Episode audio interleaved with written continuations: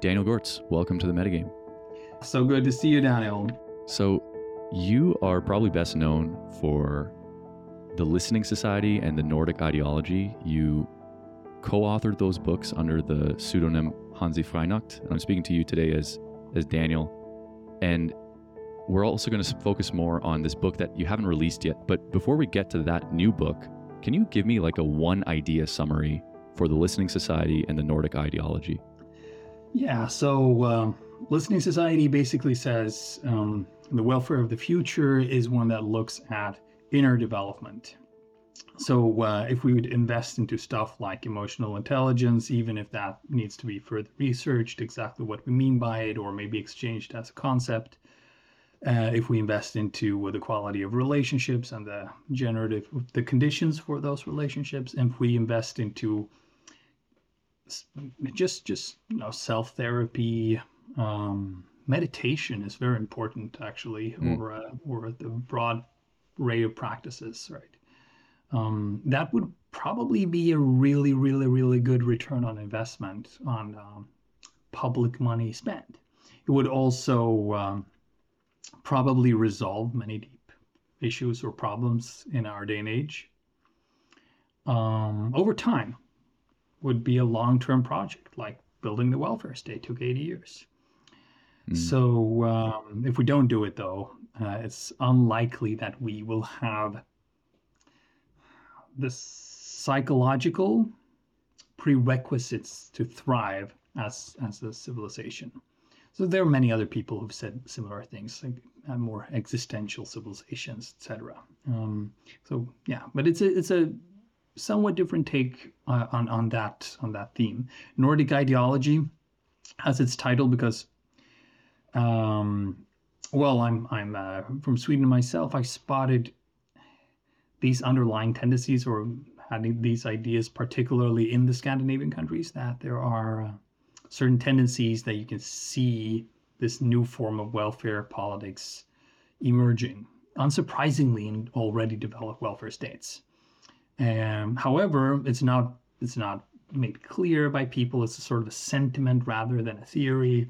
So uh, Nordic ideology tries to theorize that and uh, basically break it down to some sort of to-do list for for political agents. If, if you'd want to make this happen for real and really transform your country take it to some sort of developmental psychological leading edge of, uh, of the world and and affect the world in a positive manner um, you'd have to you'd have to do it according to certain principles is what this book argues and i suppose both books are um, bring up the theme metamodernism and metamodernism mm-hmm. is uh, is uh, what you would call um, the movement that comes after postmodernism and tries to transcend and include postmodern uh, critique, uh, bring new hope, new new sense of direction.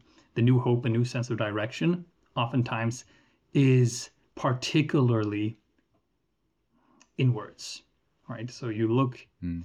there are all these problems out there. Oftentimes, if we just change our minds, from the inside out and change our relationships, the problems will look and feel very different, and we will actually find new solutions. Um, so it's it tries to complement our time of um, all of these uh, these movements of feminism, anti-racist, post-colonialism, environmentalism, um, post-humanism, anti-speciesism, all of these justice movements, all of these uh, uh, things that that that uh, critique society and try to uh, um, correct its imbalances and injustices. It it um, supplements those those theories and ideas, critiques them to a certain degree, uh, with something more hopeful, more uh, that that tries to build something or cultivate something. Right? You can't always right. be against everything. So that's, I suppose, the the deeper impetus um, underneath both books, right? Yeah, you said something interesting there. I want to highlight. You said the metamodern disposition is trying to acknowledge all these critiques of the postmodern bent, but you said build is trying to build something. And there's that famous quote by Foucault, and he's kind of like the poster child of postmodernism that there's enough people out there who are like building things, and he's just here to try to tear them down or critique them. And so your metamodernism is moving beyond that, accepting the critiques and it's like, okay, now what do we do with them? Hmm. Yeah, yeah. The, this is what I come, keep coming back to. I, it, it, it sounds a little bit trivial when you when you say it. I mean, uh, briefly and and or when mm. I say briefly, um, but it's not trivial. It really is not. If you, if you go to a humanities department, the ones that sort of set the intellectual playing field for, for all of us, or a sociology department, or anything, or anywhere else, or or the media, for that matter. Mm-hmm. The main currency is critique. Um, so mm. so you so you can you can actually stay stand before an audience and you can provide uh, an interesting synthesis of different theories or different perspectives or bring things solve resolve intellectual problems or practical problems and the whole crowd will start turning in their seats and you know fidget and be mm, you know just just just a little bit unruly. And and somebody raises their hand and they say what's the critique? Right? Because the critique is the result to the postmodern mind. And this permeates mm. all of academia all of media the public discourse at large. It pub it also permeates uh, culture right uh, or pop culture so you have the artists they, uh, I mean, you can literally go to you, you go, go down my part of the world to go down to um, uh, the the uh, the big art institutions in Berlin. Mm-hmm. Um, they will literally say that they've divided up art. So we have the post-colonial art, they have the feminist art, and those have the uh, ecolo- ecologist, ecological critique art, right? Which, mm. by the way, aren't art movements to begin with. Those are political or intellectual currents. Um, and and expressions of postmodernism, of course, and uh, um, all of those art forms are about critiquing the powers that be, etc. They're not about cultivating or or uh, mm, a, a, new society or suggesting a new society. I mean, if you if you if you examine the the the nuts and bolts of it, you'll notice that individual artists do break away from this uh, pattern. Right. Um, but it's sort of become a prison. Like the the critique has sort of become a prison, and the intellectual and emotional and spiritual prison for our for our society. And I guess we this brings us to the to the topic of today, given that the book that we're coming out with now is a um, is a response to Jordan Peterson's stuff, mm-hmm. uh, a deliberate response to Jordan Peterson's stuff. So the jury's still out on the on the title, the working title is 12 Much Better Rules, right? Um, right. But, but I want to respond particularly because Peterson has a step back from postmodernism. He says, okay, he has certain uh, intellectual depth and, and uh, spiritual depth and so forth. And then he says, this postmodernist stuff is not good. He sees the pathologies and he wants to tear it off and he, he mm-hmm. imagines there will be something else healthy left. I'm saying no. Postmodernism is a developmental stage. It develops wherever you have advanced modernity, late modernity. You will have postmodernism follow like a shadow uh, in more mm-hmm. healthy forms and less healthy forms. With the healthy forms, you'll have unhealthy dialect, uh, uh, dynamics play out, right? So metamodernism is also uh, in the space, same space as Peterson. Uh, Peterson uh, filled a void after postmodernism. Uh, and I feel he has filled the void with the wrong stuff. And uh, and this is what I've been, uh, felt since I came across him five or, yeah, I guess five years ago or something. And um, and that's why I wanted to to write a book that very, mm, very pragmatically very pragmatically responds right uh, to that, uh, and and perhaps does so uh, with a wider invitation. And not everybody Right. is interested in building welfare states in the future, or the welfare states or post states uh, of the future.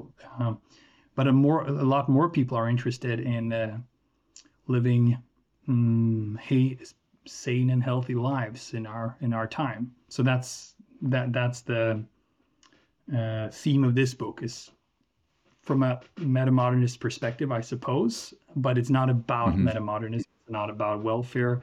It's about you, me, our relationships from a more sociological worldview, right? Yeah. So even in the beginning, when you were talking about the listening society, I imagine somebody hearing you say that the societies of the future, in order to contend with the problems we're facing, need to pay attention to the mental health of the citizens of those societies. And I think a lot of people hear that and they're like, yeah, of course. Why is it that we're ignoring those things? And so there's a an immediate, and I've seen this just in general with your work. There's an immediate recognition that it's like refreshing that um, that somebody is honestly talking about about these things. And the way I see this uh, this third book, I mean, before we were hitting record, you said it's a meta modern response to Peterson's Twelve Rules, um, and that makes me think. Correct me if I'm wrong, but are you suggesting that Peterson was have, having almost like a modernist regression in the face of postmodernism? Like Peterson went back, and you're saying, look, we can't go back; we have to go through. Yeah, I mean that that would be the the simplest way to say it. Uh, I I think um, so. Uh, so it's it's obviously a half truth to say that post that that Peterson's way of thinking is is squarely a regression from uh, from postmodern Yes. Uh, theories, sentiments, and so forth. First of all, he very easily does master postmodern ideas when he wants to use Mhm. them. He does so uh, without apologizing when um, asked about God or stuff or in religious belief. He starts dis- deconstructing the, the the questioners, right? So so that's postmodernism, right? Um, second of all, uh, much of his critique does go beyond postmodernism, but as we also talked about a little bit before we uh, started recording, um, there are in our form in my former work or our former work uh, suggested there, there is suggested at least four dimensions of uh, of psychological uh, development. Um, Yes. and though it's a little bit too far off the topic, I suppose, to go through all of those. But suffice to say, it is very, very, very clear to me that Peterson is farther developed psychologically and intellectually than most postmodern scholars. So Mhm. he beats postmodernists at their own game, and he does um, point out many of the key pathologies of postmodern social um, dynamics, uh, including the stuff that they can re- lead to, uh, in, in, in the worst, worst case scenarios, they can lead to to uh, well aggressive left wing dynamics like uh, like the Cultural Revolution, China, and so forth. Now he tends to uh, press the speed button on on how quickly and easily that happens, but um, but the connection is certainly there. And you can see it on every web forum right? You can see it. You, you go in a feminist vegan web forum and before long uh, the witch hunters are out and they're chasing somebody for having used the wrong word uh, and Yes, then a yes. lot of people join join the um, the mob and chastise uh, chastise uh, the, the the heretic then who just said something entirely normal just exactly outside of this particular forum right uh, and the admins Right. will agree and now the norms change right and uh, so, there, there are all of these destructive dynamics that he has if i understand his uh, biography correct uh, peterson's biography correctly that he has um, that he has experienced in university life. And probably i mean not entirely unrighteously gotten pissed off at. Um, however um, that doesn't mean that you can just remove this whole this entire stage of, of, of thinking and and its many forms the many forms it takes right uh, if you um, if within postmodernism for instance uh, issues of uh, critical race theory are very uh, very central and, and in the american discourse anyway um, you can't just say shut the fuck up Amer- uh, critical race theorists um, Mhm. uh, because you're pathological, you're whiny, you're pathetic, you're control freaks, um, uh, you're intellectually shallow, uh, you're blaming your own uh, problems on society, um, you, you're pointing fingers, you, you're, you're uh, setting in motion vicious dynamics which could potentially be destructive to our institutions. You can't just say that. I mean, you can say those things, but the, you forget why they were so upset to begin with. It was because they do Mhm. experience racism, right? And or or a lot of people do. Uh, so so what so what what all those victims of racism will hear you say is they found a nice weapon to defend themselves in a world that looks too dark and too tough for them, and you're saying no weapon for you Right.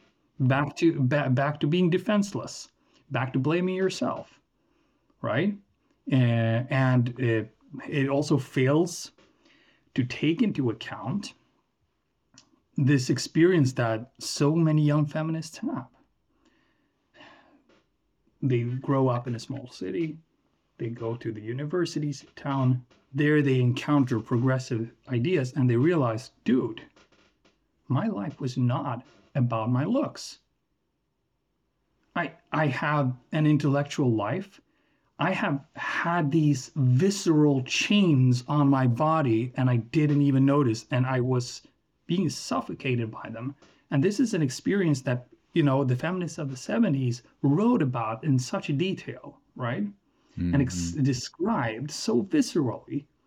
And what they hear you say when you say, um, stop being a hysterical harpy or whatever it is uh, the people who don't like postmodernism in total say they say i want you back in chains baby Right. Right. and guess guess what they guess what the reaction you're going to get is so the peterson folks they're doing exactly the same thing as the postmodernists did to uh, to the trump folks right the the the postmodernists they just push all the wrong buttons with all those white old men for years and Mhm. years and years and eventually the blow the the whole thing blows up and you have culture wars you have uh, you have uh, violent reactions you have uh, lots of desperate uh, uh, groups from from purportedly powerful from purported powerful majority groups and and so forth uh, who just don't view themselves that way. And they get really angry and they elect a really frust- a, a president that that of course vents all that anger or, or directs all that anger uh, and feeds on that energy. And the same thing is happening now. Now all the with with okay a, a respectable smart uh, alternative to trump showed up. Okay oh you don't have to be vulgar like trump. You, you can be sophisticated like peterson and still uh, hate electric cars uh, and and uh, um, Mm. All of those things, right? And, and not like feminism and and uh, not like collectivist perspectives or structuralist perspectives and so forth. This again will explode, right? Uh, that that you get really, really, really angry women now, and Yeah. and other minorities, right? That, that is- so this actually does not transcend the culture wars or heal them. It it uh, makes them worse, right? So I view this as a part of that dynamic. Yeah. So, uh, j- just to kind of make this more relatable to people, the the thing that came to mind here is it's like when you're having an argument with someone, maybe someone you love, and they're saying something that to you seems obviously wrong, and so you just correct them on why it's wrong. You know, like no, the gender pay gap isn't what you say it is, for instance, right?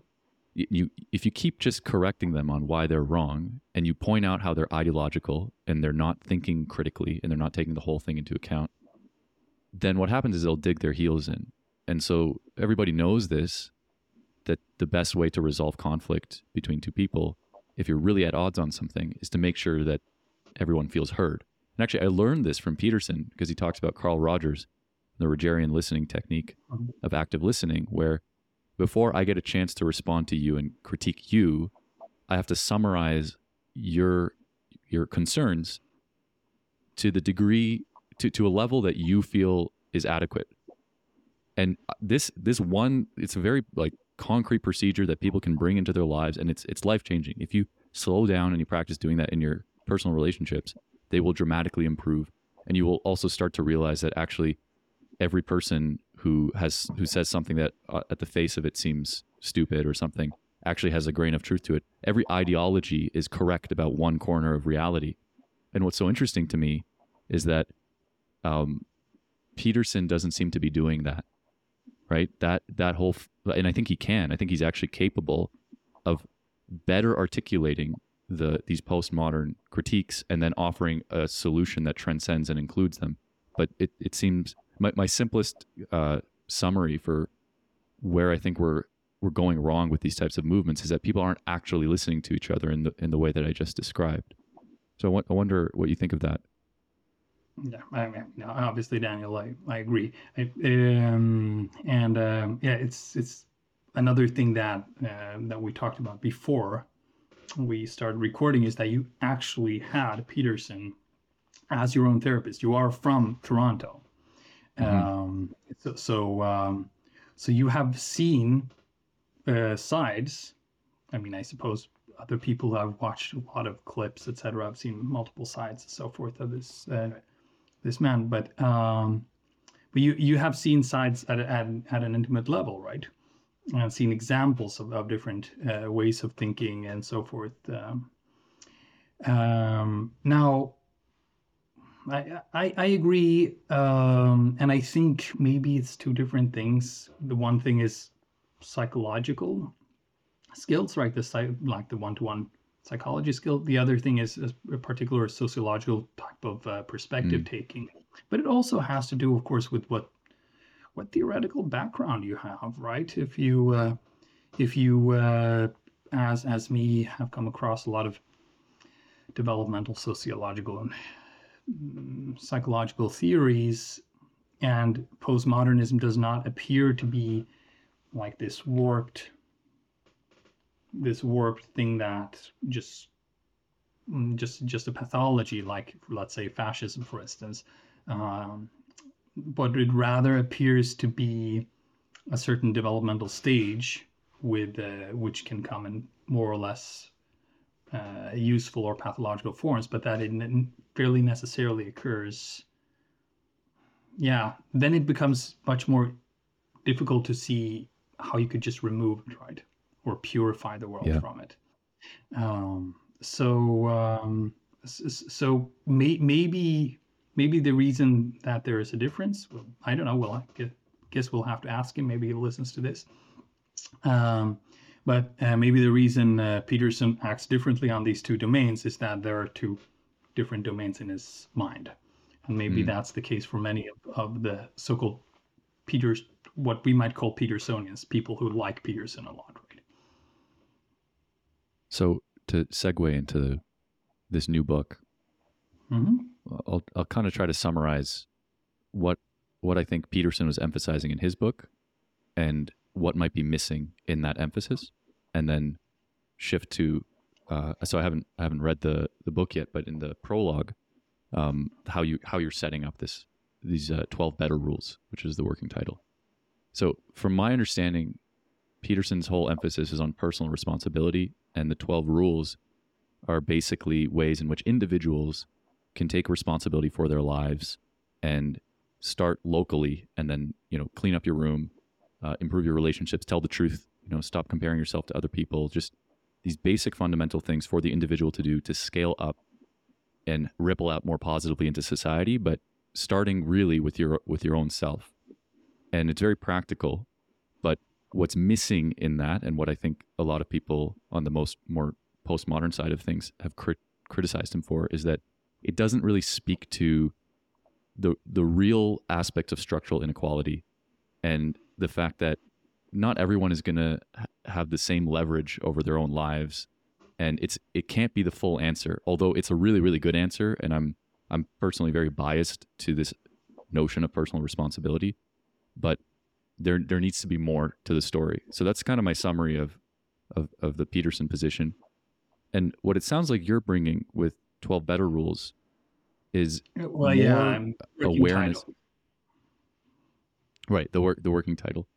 Um well maybe I'll, I'll leave you to say this but you you opened up with something called sublime mediocrity uh which is it's almost like a like a tongue-in-cheek uh like anti-motif in the self-help world. Like self-help books tend to be about you know like get your goals you know be exceptional etc and in the intro you talk about how like that's not what we're doing here. And uh yeah so i wonder what, what is sublime mediocrity and why do we need it? Yeah. Um, so, yeah, I, I mean, a, a lot of this is in the book, obviously, but uh, first of all, being exceptional is pretty common, right?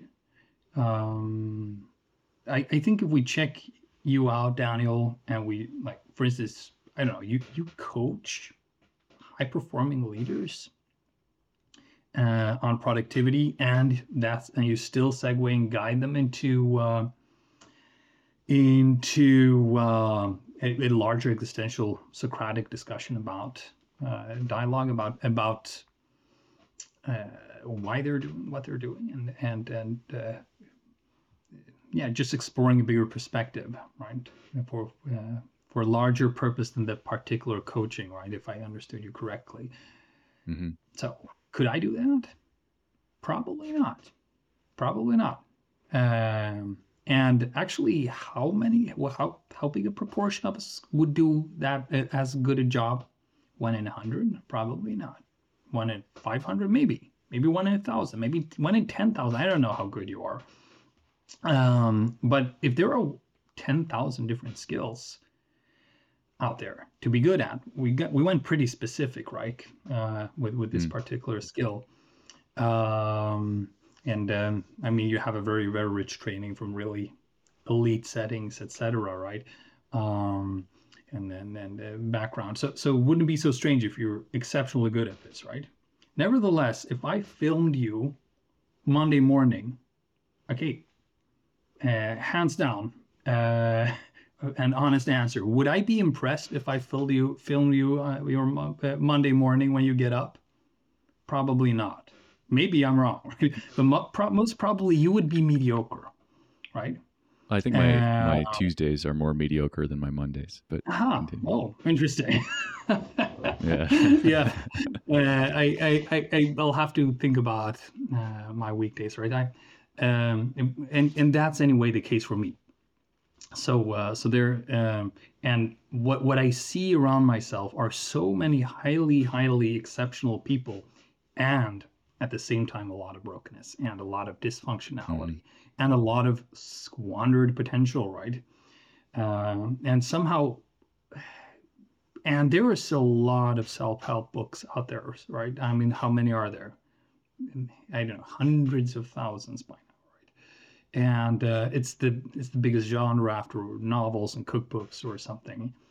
And um, people have read them.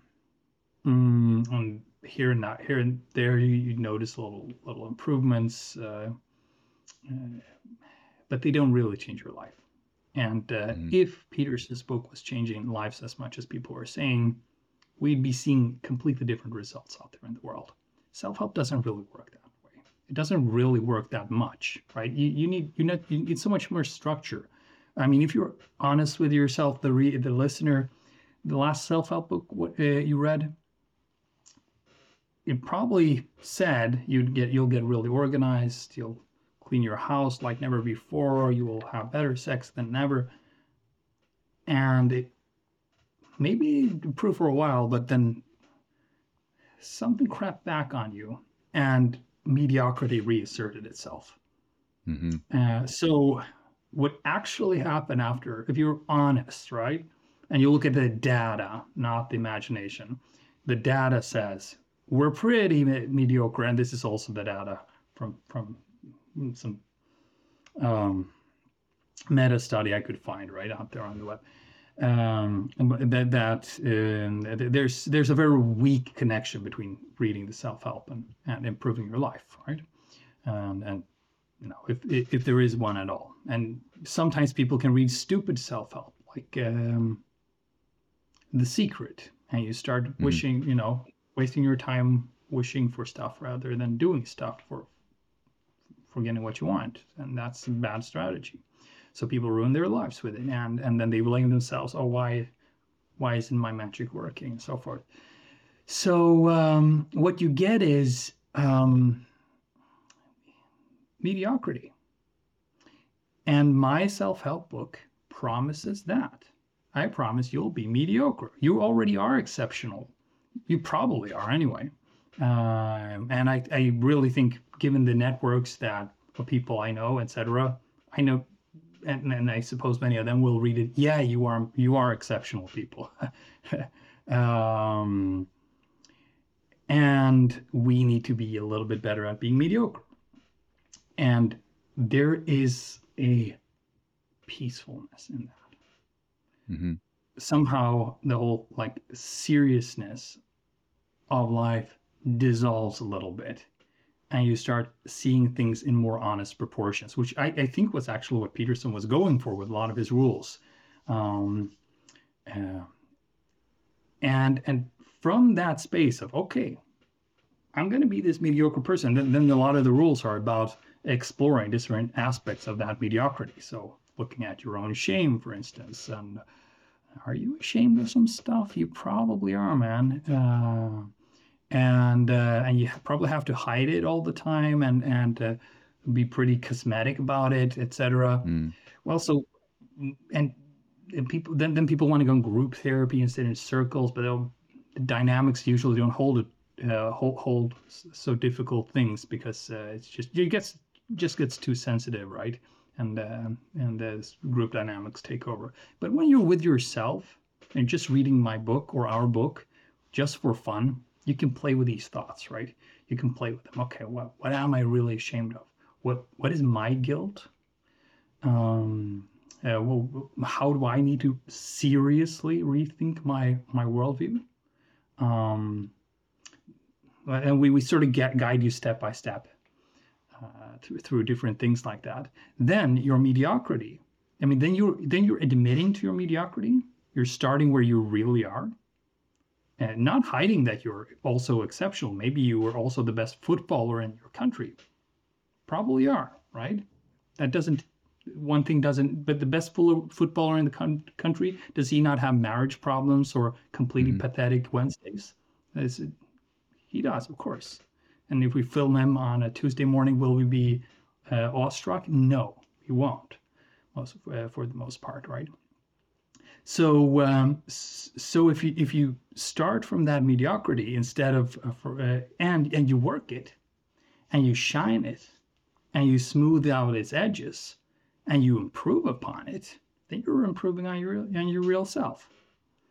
Uh, and you are putting that real self in in more service of um, of a deeper or higher goal, right?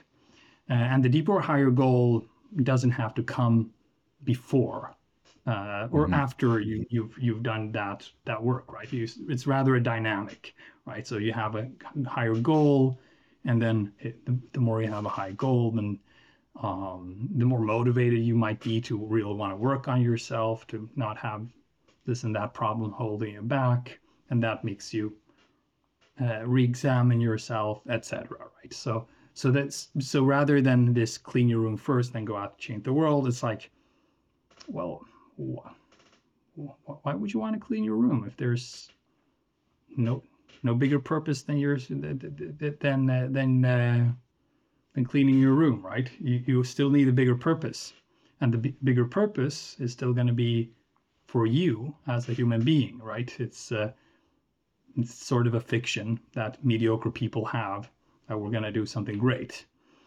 Um, and uh, and most people live with perfectly well without that pers- purpose you have imagined. But you can allow yourself to have that purpose work for it, and then clean your room to the extent that it makes uh, that it makes sense. Your room won't be perfect, right? My if we filmed around here, it wouldn't be so perfect, right? Um, but then we're making the mediocrity sublime, right? Then we're making refining the mediocrity, right? That's the idea. And mm-hmm. there's even something religious in that. We I guess we can go a little bit deeper on that issue, right? Yeah, let let me reflect some things here. Um, it's almost like what came to mind is uh is when people take psychedelics and they have these peak experiences and everything makes sense and they get all the answers. And this has happened to me many times where I'm like, oh, I, I now know all the answers. I don't need to read anymore or whatever. And then sure enough, you know, you might have at best like a one week afterglow, but at some point mediocrity reasserts itself, as you said. And everybody I know who's who's in the psychedelic space and psychedelic therapy space, they always say that the hardest part of that is the integration. So you have this peak experience and then now you got to integrate it. And to me, integration is just another word for what you're describing, which is how do you uh, basically, I was going to say take responsibility, and maybe, maybe you wouldn't use those words, but take responsibility for the mediocrity that represents a disproportionate amount of your life. Like even when you achieve big goals, it's like once in a while, or you have these like peak experiences with um, things that matter to you. They're they're just they're just like little sprinkles. You know, they're just uh, there's a bit of seasoning on top of the steak, and the steak is actually you know how you are on the Monday or the Tuesday. Another thing that came to mind is something Peterson likes to say when he's quoting Jung. He says the reason why people don't find God is because they don't stoop low enough, and I've always interpreted that as this the importance of humility and redeeming the mundane, and how actually the mundane is is not so mundane. Like the mundane, when properly understood, is is quite profound like your Monday in your messy room, you know, with your shame and, you know, your poor sleep and health problems and like all the mm-hmm. things that actually make up your life, they they can they can be actually very profound aspects of your experience if you properly understand them. And whenever we go to like being exceptional, in a way we're running away from life. In a way we're we're projecting onto some, you know, all you know, different states and platonic form that has nothing to do with the with our lived experience. And what I really liked about your your prologue was that you were just very honest about this. And one of the things that you you wrote about, which I'd like you to flesh out a bit, is it's like super practical. It's almost as if everybody has some sort of um, baseline state of what it's like to be them. You know, if if I were to trade phenomenologies with you right now, I would have this feeling that's very different to mine. And I, I could probably make some qualitative judgments about that feeling. Maybe it's better than you know my my qualitative state. And you know, most people are you had this scale from 1 to 10 and most people they're they're around like a 6 or a 7 but happiness starts at an 8 and the the goal of the book is to get more and more people from that 7 to an 8 do you mind walking us through that? And uh and no, actually, I'm glad you bring it up, Daniel. This actually yeah, this was where I was going in my mind too. Uh, so I, I thought it make, makes sense to to talk about that actually. So uh, so it's it's not uh, precisely it's a, a 10, 10, um, 10 point scale. It's um it's a I believe 13 point scale. I'll, uh, I'll actually just just mm. read them. So uh, it's, they're divided into lower states, medium states, and high states. So medium states would be all the ones that ha- that you would call normal reality, right? Um, so uh, whether or not you're happy or sad or you know anxious or or peaceful, there's something that that resembles what everyday life tends to feel like, right? Uh, for most of us anyway, right? And w- where we usually there are other there are other people who are more into uh, deeper into uh, just the phenomenology of meditation and all of those things who, who can who can do subtler jobs on, on describing these things. Uh, so so this is a mm-hmm. fairly practical, zoomed out scale, and uh, um, yeah, I mean out there in happiness research, they do use one to ten scales, uh, when, which I don't feel is entirely productive. You have to qualify the states a little bit more, right? So the thirteen would be if you look at the lower ones. Um, the lower ones would be then those that are you know really really really outside the scope of what you normally experience uh, when, when when life is really really really hard and tough. So we call one number one state would be hell or number two state would be horrific. That's when your phenomenological reality breaks down and beyond that you're stuck in some sort of loop of sheer terror or something and a state above that would be tortured right? So you can you can be tortured but still hold your your reality together somehow. And then you could be somewhat less than torture but truly tormented right? So for most of us uh, having had an adult life right we will uh, or a life up into adulthood we will at some point have frequented at least the highest one of these uh, low states so number four tormented torment from there on, we could go into the medium states, like the range of where, where well, where things th- things are sort of uh, where we don't leave the, the same reality as as other people are in, right? Or mm-hmm. as we as we share with one another, basically. So, and basically, almost everything we share with other people is within these states, right? Uh, mm-hmm. would be uh, state number five, very uneasy. So, yeah, just sheer anxiety and uh, you know you, we, we probably had periods or, or states like that. Six would be uneasy uncomfortable that you're you actually have anxiety. And seven would be the one where we actually live most of our lives which is interesting. Seven is okay sort of right? So so yeah. you are okay and life is okay i mean you don't can't complain but there is something like a hmm, little bit nagging you, right? And that's the this is a very important thing, right? That in everyday life, we so often so much in this state seven where we're okay, sort of. So so it's the, the suffering is a little bit too subtle for us to make a whole big deal out of it, even for ourselves, right? For ourselves when somebody asks us, "Are we doing fine?" We're going to say we're doing fine. Um, and we also, as life goes on, we might also get a little bit Stockholm syndrome with this, maybe going down to state five sometimes, really frequenting state seven a lot. That oh, this is what life is. This is what a mature person should accept from life, right? Mm. Uh, it's, it's suffering and so forth. Now, there are higher states, though, and, and this is very different than from. Uh, I, I'm not saying Peterson denies this, but this is now where his uh, focus tends to be. Um, and if you compare him to, uh, um, I don't know, let's say let's say California spirituality types, right? And mm-hmm. th- those a lot a lot of those people will tend to have had high state experiences, right? Uh, and that will have affected their worldviews but also the light within which they, they view things, right? Uh, so uh, so you can be through you can frequent the lower states. You can integrate them through therapy and other things, and make those memories clear and see sort of the seriousness of like this is real. This is real. This sort of suffering exists in in, in the world, right? And it can exist in my life and even if it doesn't exist in my life, it will exist in every moment somewhere, right?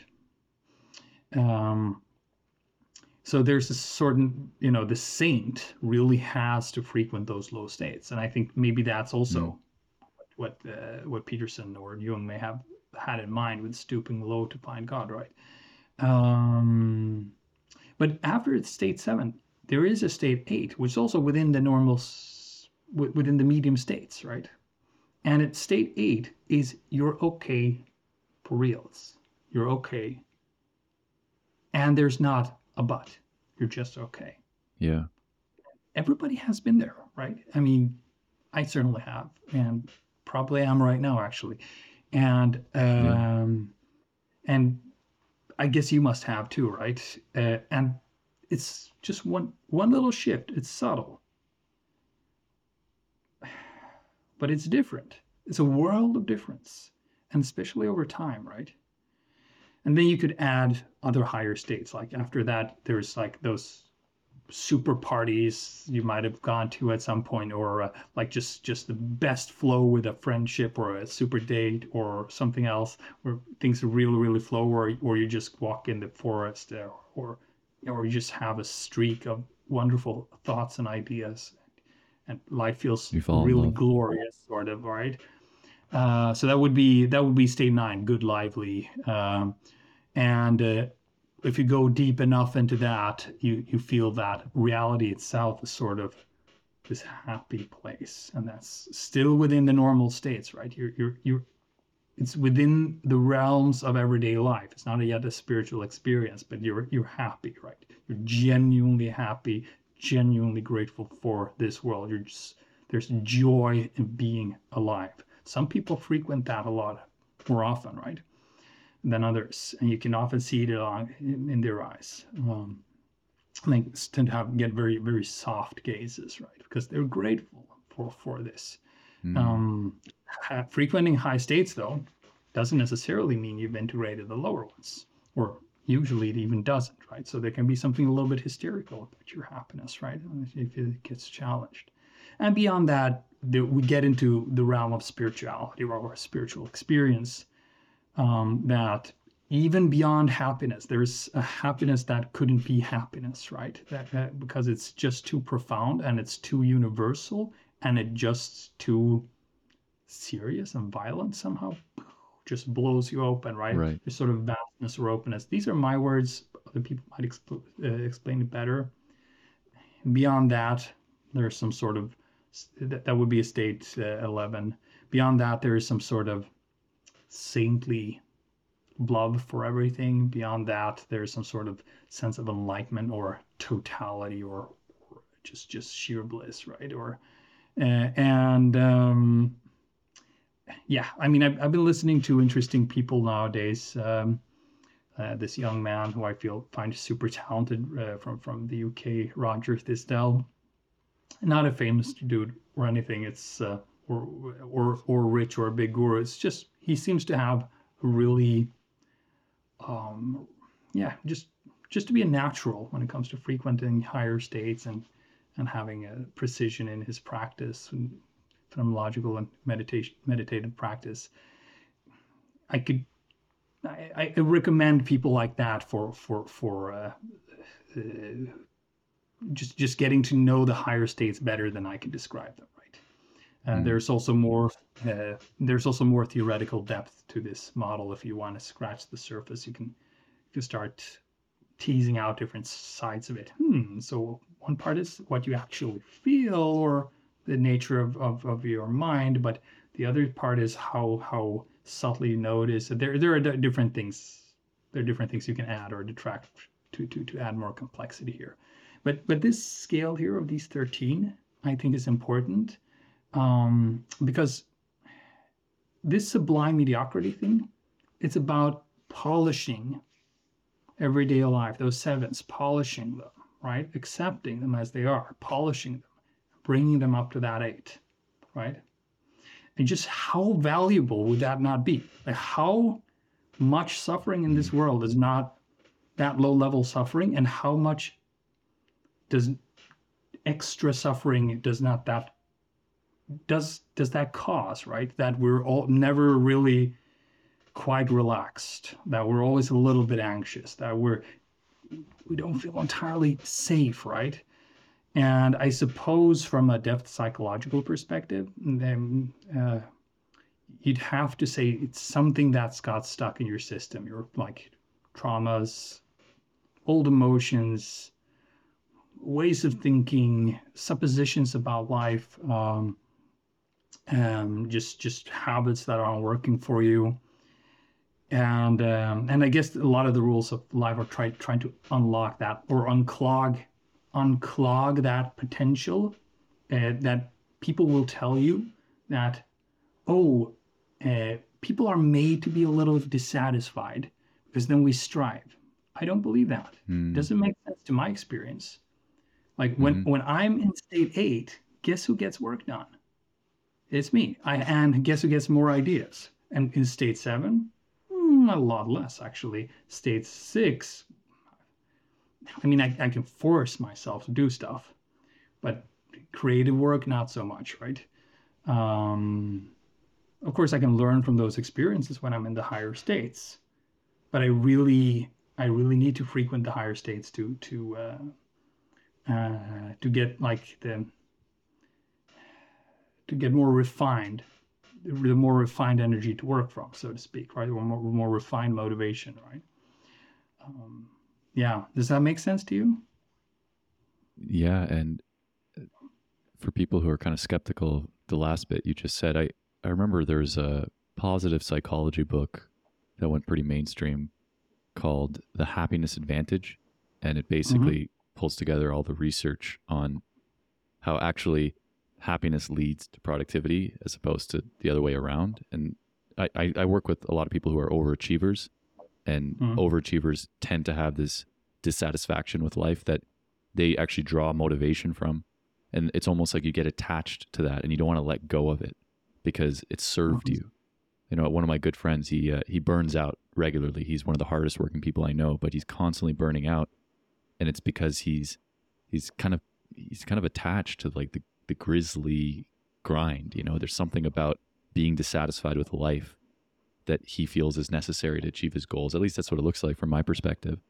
But I think everyone can get in touch with that feeling that when you are in a better state, uh, just by default, when you're when you're at a eight, when you're kind of happy, you also are a lot more generative, and your your goals are are easier to achieve. So I want to highlight something here because what you're promising with this book or you're you're hoping to do is is a lot more profound than I think people think.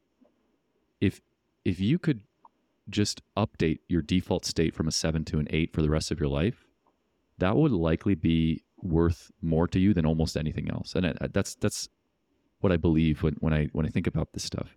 Because that's your life, right? Like your everything else, like those are the pages of the book of your life. Everything else is like, you know, just an occasional uh, highlight here and there.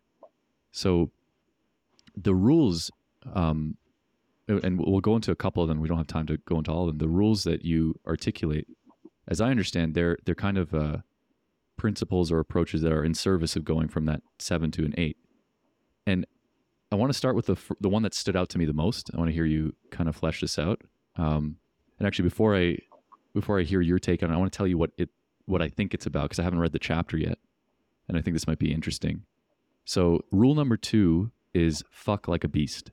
And when I read this, the way I interpreted it was through the lens of some of the previous conversations we've had on the metagame, which is one of the reasons why people feel disenchanted, demotivated, uh, and disenfranchised with modern life is that they are disembodied. They they don't they're not connected to their animal nature. They read self-help books that give them all these concepts and propositions to make them feel good cognitively. But very few people actually then convert that into physical action in the real world because their instincts are not they're not involved in any way. And if you look at your life, you'll realize that people you, you know typically you don't experience um, the kind of fear and adrenaline rush that you would ex- you would normally experience if you were you know a hunter gatherer but you will experience this mediocre anxiety if you like your boss sends you an email or something like that at the wrong time and stuff like that. So when I read fuck like a beast, I assumed it has something to do with disinhibiting that animal nature and obviously, you know, specifically in the sexual domain, but also moving out of this like overly cognitive uh, headspace and into something more embodied. Um, mm But fill in the gaps for me. Yeah, I, I mean, um, yeah, yeah. I'm. Uh, it's it's it's it's, it's in that that direction. Yes. Um, I, I'm a little bit careful about the whole embodiment um, discussion, mm. but even, even though uh, I mean it's it's very very strong in my in my own circles, and I guess in, in American culture, progressive culture, I might I think you might say. Um, and the the part that I'm that, that I'm skeptical about is. Um, well, first of all, uh, it sounds like uh, it's better to be, um, I, I, don't know, a, a, dancing naked hippie on the beach than to be an intellectual professor or an engineer, which I, you know, I, I think the jury's out, right, on on what Yeah, yes. Uh, so, so, so first of all, it can easily be become a norm like that, and second of all, I've also seen it used uh, in an, an, analogously to to uh, postmodernists. Um, uh, to postmodernist pathologies or, or dynamics that are unhealthy where where they get it, go after each other like wait a minute you said woman not pussy bearer what, what Mm. sort of term are you uh, the people also when they don't like somebody they say well they're right technically about their argument but they're not embodied right and you can't disprove or or they're fat. you know, like, uh, and and at the end of the day, uh, people start trying to um, um, uh, compete to to, to um, uh, enact. Uh, enact is, is a term also from uh, you know uh, gender theory and stuff.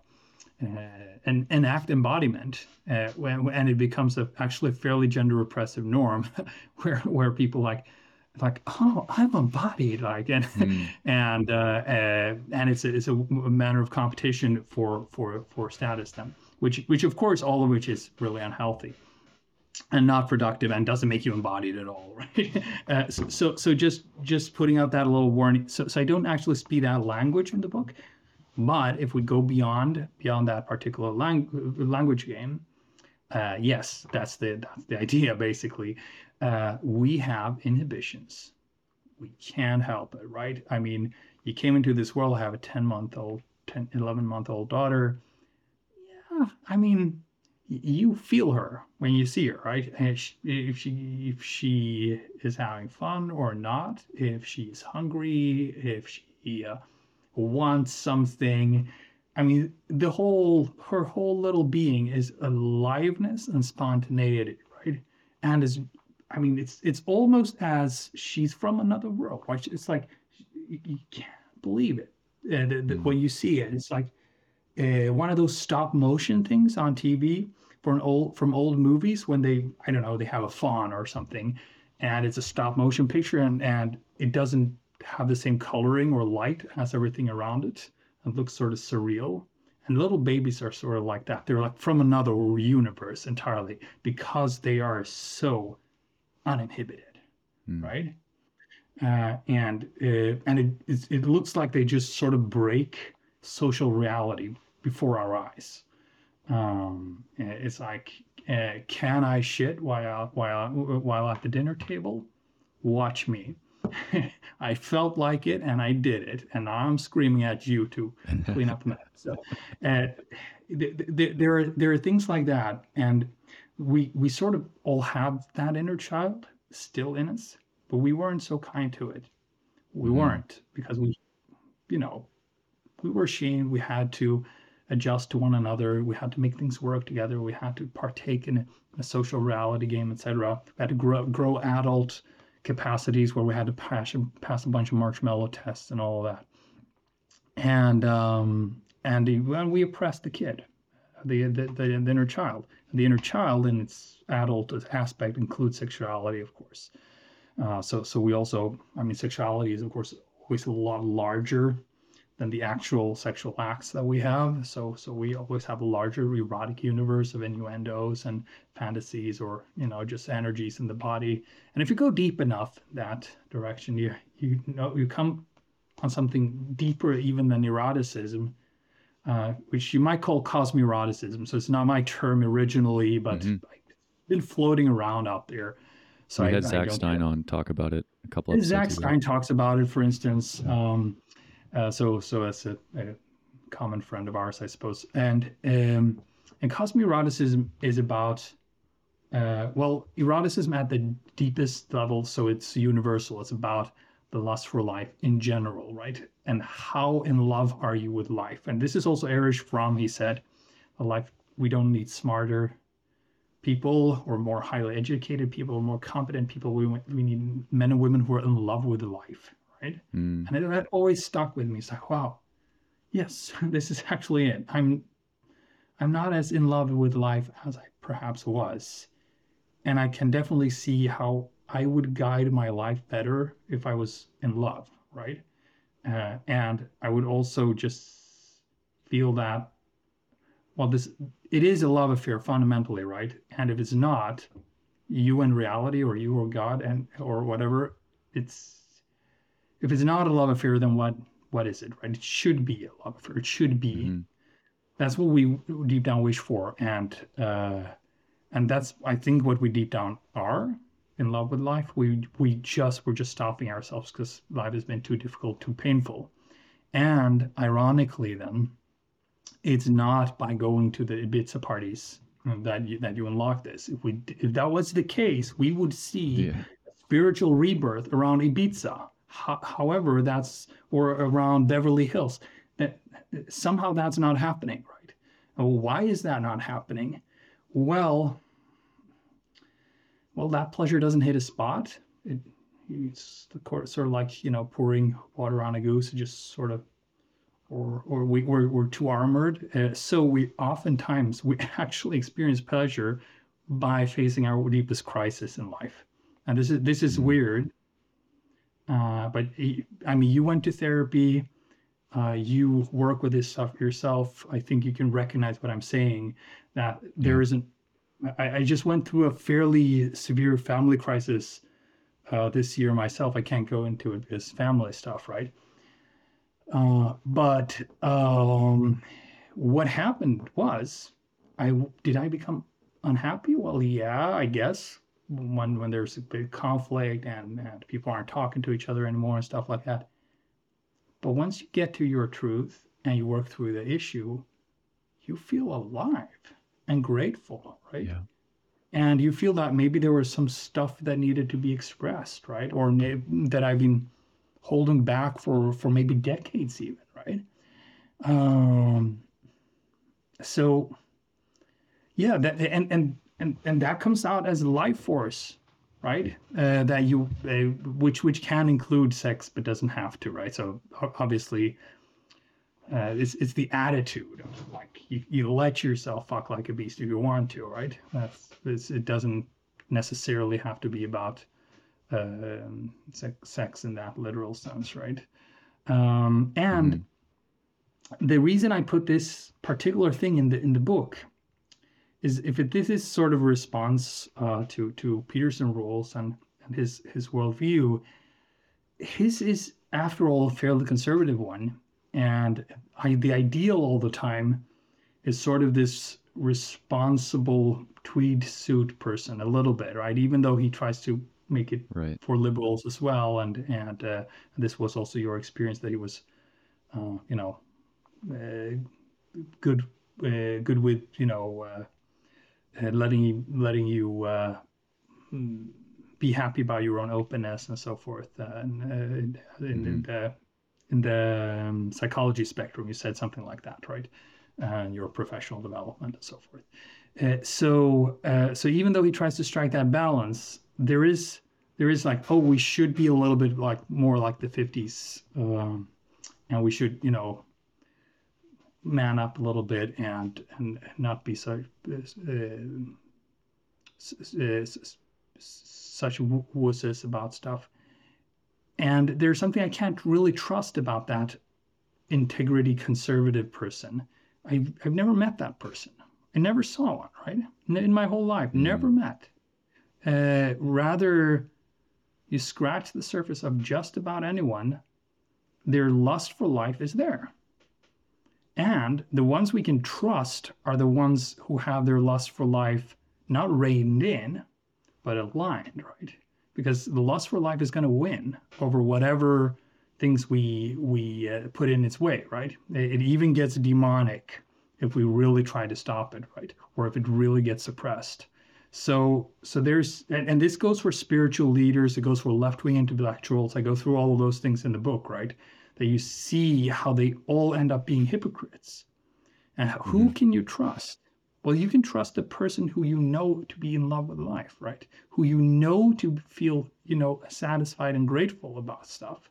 Because otherwise, like, oh, they work so much on their compassion, or they work so much on having the highest states, or they work so much on have an integrity in their career and they work so hard at it. Well, guess what? The kid is still locked in there. I know it's in there, right? And it's gonna come out and it's gonna pull your levers, uh, levers maybe. Um, so um, yeah, if we want that integrity for real, we have to find that inner child. And there are sort of these portals in our life, and, and those portals are often actually the the the crises. And if you follow all the other rules, you you will actually make those crises happen a bit more often. is is the, mm. sort of the idea. But um, so yeah, and and that so, uh, serves a sublime mediocrity, I guess, right? If uh, uh, if if that little kid inner kid is happy, you are happy, right? And the reason you're at seven and not eight most of the time is you're somehow suppressing or or or uh, well, there there's something inside you that doesn't come alive as it should or could, right? Hmm. Yeah, so we're we're coming up on our time here, but just um, in closing, oh, yeah, I want to summarize actually. some of the things you said. Um, and let me know if you if you have to if you have to jump off. No, no, actually, actually, we're fine. I think uh, I, I think okay. it worked out fine. So one of the things that just clicked for me is um, almost this paradox that I've experienced with Peterson, having known him as a, a, from a personal perspective, as like an actual human being in my life that I would see on a weekly basis, to then him becoming this public persona, and then you know the years like I've had more of a relationship with as a with him as a public persona now than I have had as like an actual person because I was in therapy with him many years ago. And one of the, these weird things that I couldn't quite reconcile was that he popped up as almost like a conservative commentator in the eyes of many people. And you know, he dresses in the suits and everything. And he's like now on Ben Shapiro's uh, media channel like the Daily Wire. And he's like collected around some of these other like obviously conservative people. And most people see him as a conservative guy. But i that never felt fully right because i also knew him as a an insanely open-minded creative out there type thinker. And one of the people that's been so responsible for taking otherwise you know hyper rationalist structured conservative thinkers and blowing their minds open to something beyond that you know bringing the spiritual into a more rigid materialist uh, epistemology and stuff. And I was like, what, what, what is this thing? Because I also see the conservative side. So like, what, what exactly is going on here, and why, why is there this seeming paradox? And I think the way I see it now, based on what you were just saying, is that he, it's almost like um, he got refracted in the culture, like the the cultural perception on him and the whole experience of the culture war had this like refracting effect on who he is as a person or forced him into some sort of like category that that existed. And then you end up with somebody and this is the key word somebody who is much less playful than he otherwise could be. And that that's what feels more correct to me when I, if, I, if I take the word conservative out of the picture it's like what is it exactly that people are pointing at when they say conservative some of it is political conservatism but it's this experience of like seriousness that I think has also dialed up over the years um, by him being an embattled figure. And yeah, I, I don't see the playful Peterson as much um, as I as I used to. And you said this thing about redeeming the inner child and just connect it with everything else you've been talking about. I think one way in which everybody can go from a seven to an eight in their mediocrity is to introduce play into their lives in a in a very serious way. Um, and that's also one of the kind of background themes of the metagame. The reason why I like this analogy of a game is that games are, you know, fun. They're light. You know, it's just a game. And in in many ways in my own life, bringing that approach to serious situations and being playful about dancing with them and, and overcoming them has has been one of the ways in which I get into sublime mediocrity.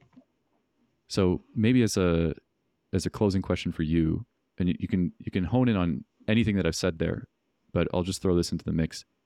Um, like it's two things come up. Like how can people bring play, like in a practical way, into their lives more?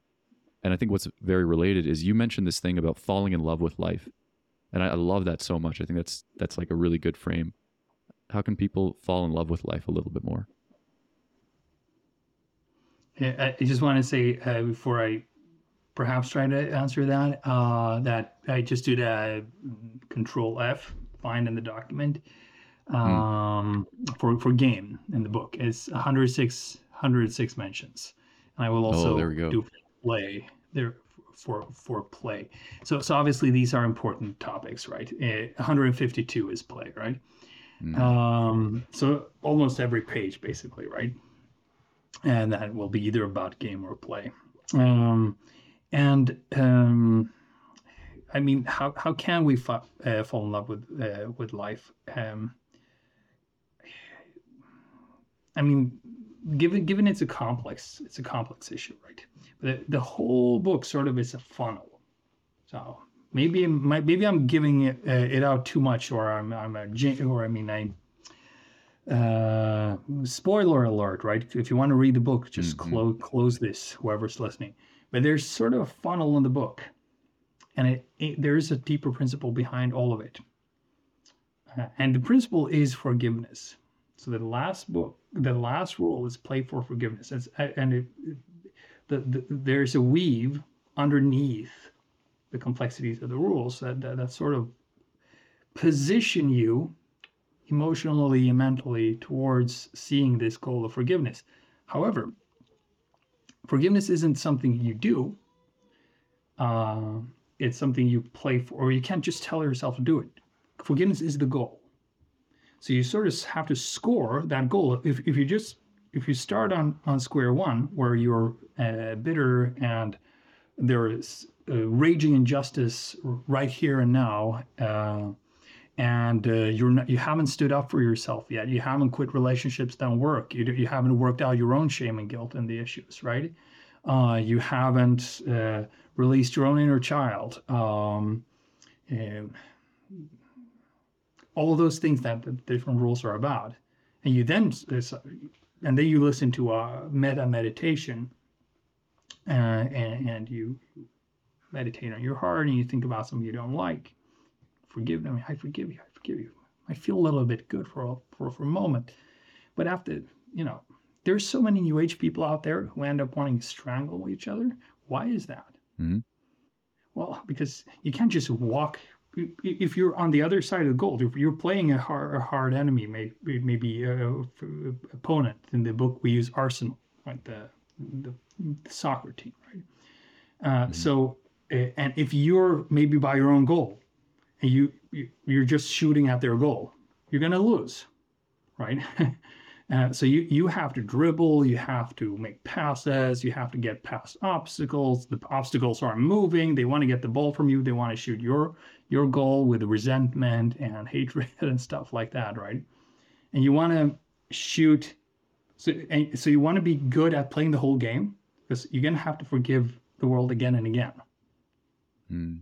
You're going to have to forgive people again and again, whether or not you want them back in your life, whether or not. So, so the better you are at forgiving, the better you are at falling in love. That's it. Mm. That, that's what the whole game plan is. Right? And the, the number one thing to forgive, whether you are a believer or an atheist, is God, as, as in the highest principle of everything, right? Um, I mean, there, there's this quote by Stephen Fry. People, you know who Stephen Fry is? Yeah, yeah. And this yeah. public figure in, in, in UK, right? Uh, and he's an actor and he writes books and stuff. I think he did something with Peterson too. Of course, everybody did something with Peterson these days. But uh, but um, that Stephen Fry is asked, what if you you die, and uh, what if you die and you then go to heaven and you meet there's a pearl gate and voila god and uh, the interviewers you know thinks maybe he'll show some humility or you know say he's sorry he didn't believe or something but he says well how dare you? How dare you? And then he starts listing things like about a tropical worm that crawls in the eyes of children and stuff like that. Like you created all this. And that's a real good first step right? Yeah sure. Stand up to injustice even if it's from god himself right? But whether whether or not you're in his mind, he has to not believe because if God existed, he'd he'd be too pissed at him, right? It's not that's mm. that's not a very healthy answer if you think about it, right? I can't believe in him mm. because I'd be too pissed, right? Somehow somehow you would have to say, okay, maybe you're sublime and mediocre. and like may- maybe, maybe I have to forgive you, right? Uh, and I mean, I'm not saying this is easy, right? I'm just saying it's the goal. But if we're good, if we could, if we can hit that goal, I think that is sort of that's sort of just the other side of the same coin as being in love with with life, right? Uh, because if you look at yeah. being in love with somebody, what what it means, or loving somebody really, uh, there's the positive side, which is you notice the beauties of the person, right? The sublime sublimities, right? Uh, and uh, that would go unnoticed to to to the non-lover. Uh, if you turn that coin around and you look at um, what the other side of love is, is acceptance. Because you love somebody, then you're going to accept them despite their flaws, right? Um, so, so for love to be complete, you have to create that space of acceptance, and and the act of doing that, I suppose, is what we the the the, the thing we call forgiveness, right? Um, so, if there is one deeper principle or rule and I realize, hey, I'm from a Protestant country. This can't be a this, even though I'm not a religious person, right? Um, this can't be a coincidence that I come up with basically the religion of my my home country. Yeah. But um, but but I think there's a profound truth to it, right? That that we we become we, we fall in love to the degree that we forget, right? So hmm. the game of life is not about getting rich. It's not about it's not about um, in, you know being reborn as uh, uh, in a higher realm. It's not about um, uh, creating a legacy Taj Mahal or, or something like that, right? Uh, or, or a philosophical legacy or whatever else. It is forgiving life, right? Letting go of it, right? And other things can happen, but at the end of the day, won't matter. They won't matter so much, right?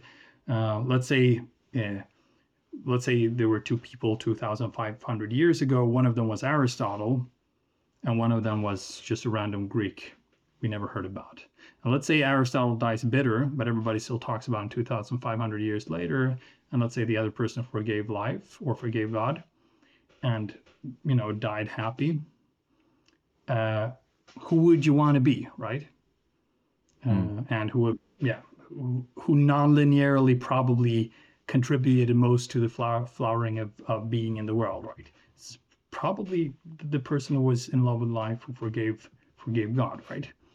Um, okay, spoiler obviously, but um, but but that's that's sort of the whole thing. It was because you asked so profound questions, right? I'm looking forward to more shallow interviews later on. Yeah. Uh, we don't give it away, but there's still more flesh on the bones. Like uh, for, for if, if, you're a listener, um, I still want want to say that the book would be worth reading just for for the flesh on the bones and the skeleton, right? Yeah, and we only talked about one of the rules, and and each of them are are just incredibly interesting. It's like they're tweets that I just want to click on and read the full thread, and uh, we'll we'll save those for for the future. I could I could keep talking to you for for another hour. The one thing I'll say just to close is to tie in play and forgiveness. I notice that when I fuck up in my life, you know, when I make the same mistakes that I know it, like I, I learned these mistakes years ago, but I'm making them again.